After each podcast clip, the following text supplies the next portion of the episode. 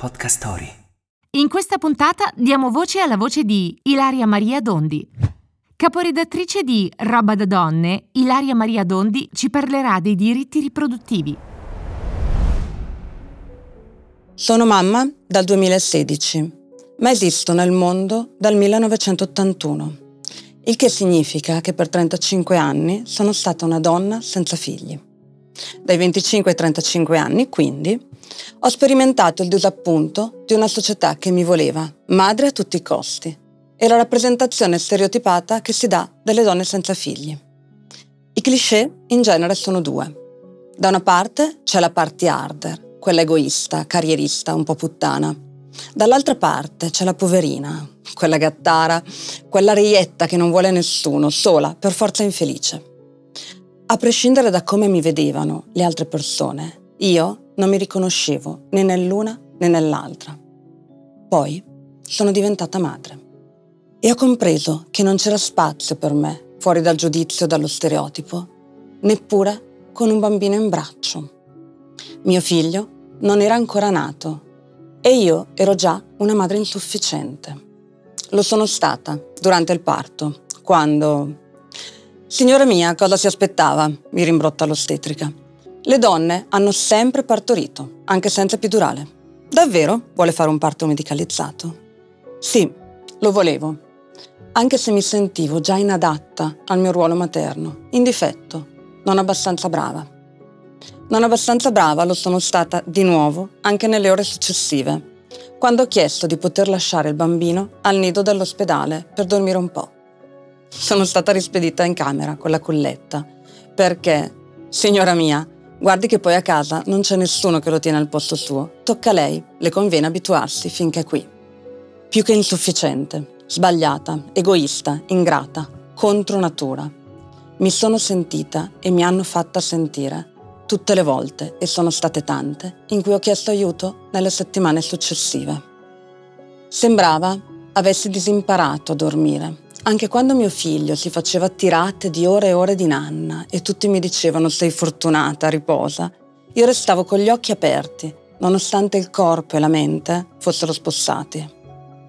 Signora, succede a tutte, mi dicevano le ostetriche, la ginecologa e persino la psicologa del consultorio neonatale, che continuavo a chiamare. Poi passa, aggiungevano, raccomandandomi di continuare ad allattare a richiesta, resistere, non mollare. Per il bene del bambino, mi dicevano. Poi passa, dicevano. Non passava. Finché ho capito che mio figlio non aveva bisogno del santino della madre devota e sacrificale. Mio figlio aveva bisogno di una madre serena, di me, viva. Secondo l'OMS, circa una donna su cinque soffre di depressione postpartum e il 20% ha pensieri suicidi. Allora perché, chiedo, se una puerpera alza la mano e chiede aiuto come ho fatto io, non viene creduta? Perché viene sminuita, giudicata? Perché, soprattutto, al di là della mia esperienza personale e di quella di ogni singola persona, non esiste una procedura definita e non affidata alla fortuna per far fronte a un fenomeno che ha i numeri dell'emergenza? La narrazione romanticizzata della maternità totalizzante, performativa, gioiosa persino nel sacrificio, che fiabe, racconti, film ci propinano sin da quando siamo bambine, con lo scopo di educarci, è falsa.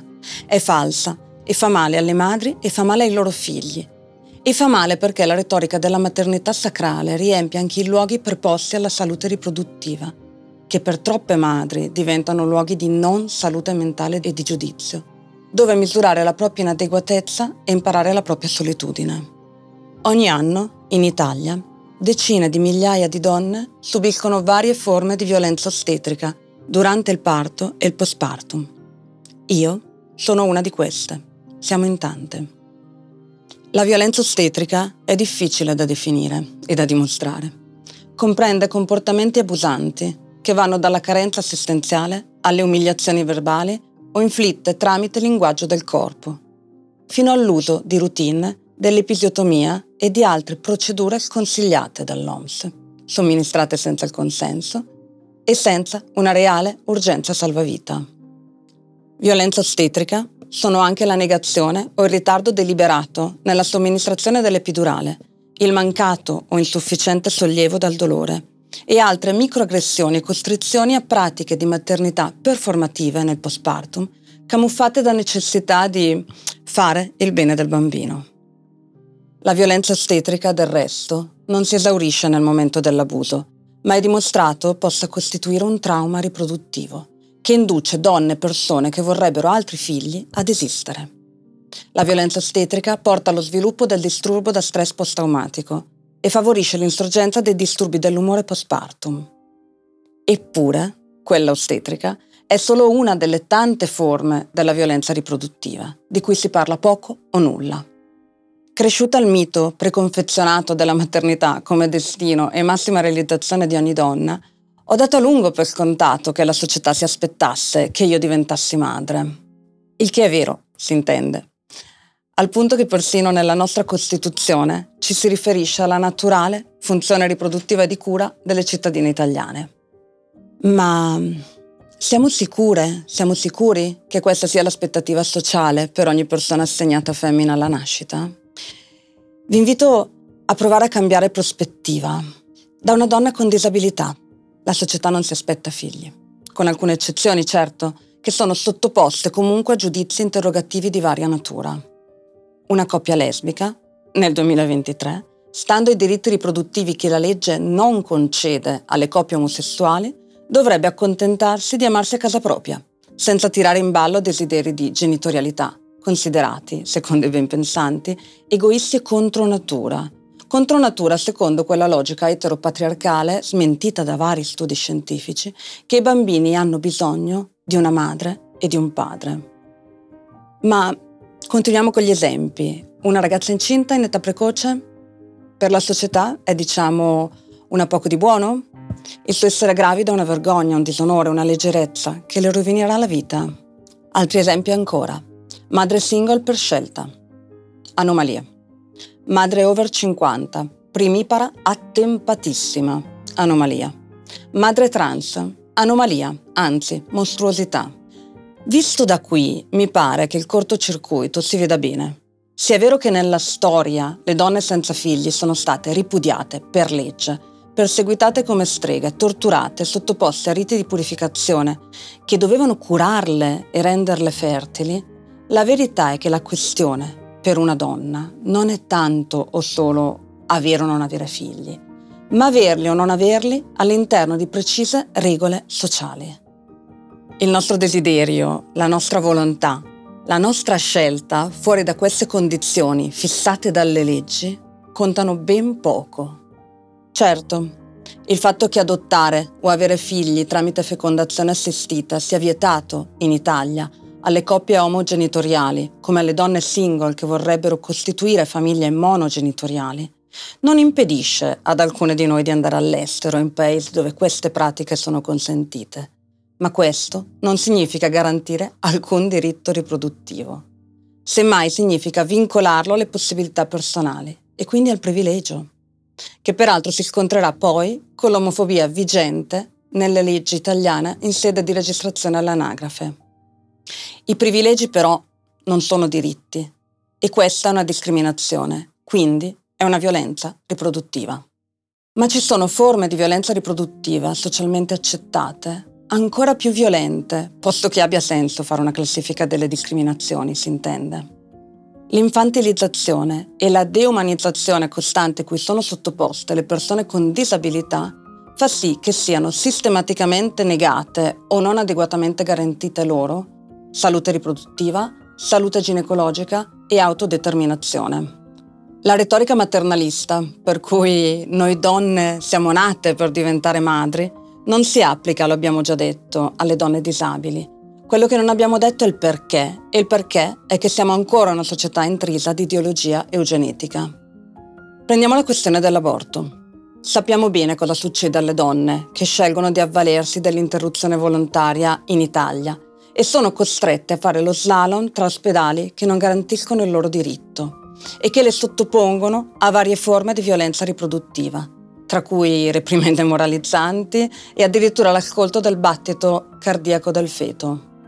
Bene, Alle donne con disabilità questo non accade quasi mai. Anzi, spesso si sentono sconsigliare la gravidanza o consigliare l'aborto anche in assenza di rischi medici o evidenze scientifiche precise. Non pensiamo poi che induzione all'aborto, aborti obbligati, contraccezione involontaria, sottrazione dei figli, sterilizzazione forzata siano retaggi del passato. Non lo sono. Negli Stati Uniti la sterilizzazione forzata delle persone con disabilità è legale in 31 stati più Washington DC. È vietata esplicitamente solo nello stato di New York City e in Alaska. Negli altri stati la legge non si esprime. Al 2022 nell'Unione Europea sono 14 gli Stati membri che ancora consentono alcune forme di sterilizzazione forzata. Le stesse forme di violenza riproduttiva a cui sono sottoposte le persone con disabilità, del resto, si applicano anche a molte persone razzializzate, alle donne black o brown.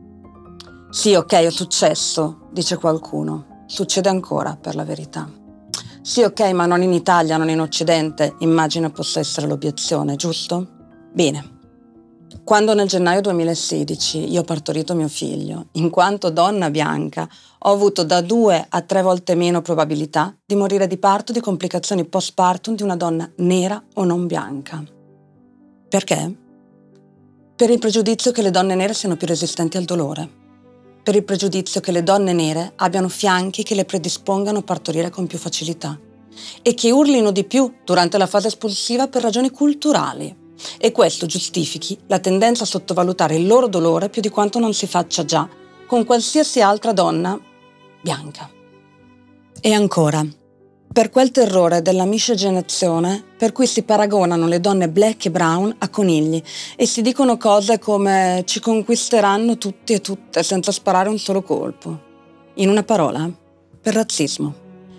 Di come la violenza riproduttiva abbia bruciato sul rogo donne senza figli, per scelta o per condizione, e ne abbia costrette altre alla prostituzione e alla povertà dopo essere state ripudiate, abbiamo accennato. Quello che però non si dice mai è che le percentuali di violenza domestica già spaventose crescono nelle coppie sterili o infertili, che molte donne intraprendono i percorsi di fecondazione, che sono spesso percorsi lunghi, dispendiosi, dolorosissimi, perché costrette dai partner, dalle famiglie e dal senso di colpa che le spinge a sentirsi in dovere di riparare a una mancanza. Una mancanza che non hanno. Perché non si è meno donne se non si possono avere figli. Ma la nostra società maternalista spinge la donna che non può diventare madre in senso biologico a sentirsi maledetta, sbagliata, rotta. Questa non è forse un'enorme forma di violenza psicologica che la nostra società agisce? In nome del mito della madre della culla piena? Il tema è ampio, complesso e mi rendo conto che non possono bastare questi pochi minuti in cui mi auguro di essere riuscita non a chiudere un discorso e neppure a rispondere a una tesi, bensì ad aprire semmai più di un punto interrogativo. Quello che io credo è che serva oggi un nuovo modo di parlare di scelte, condizioni e diritti riproduttivi che sono anche, ed è importante dirlo, diritti a non riprodursi. Credo serve innanzitutto smettere di opporre chi ha figli a chi non ne ha e di dividerci in base a quello che i nostri uteri hanno o non hanno prodotto, o al fatto stesso di avercelo, un utero.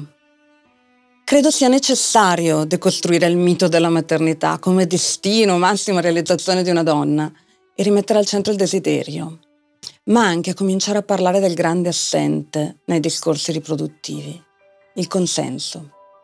Cominciamo a parlare di consenso riproduttivo.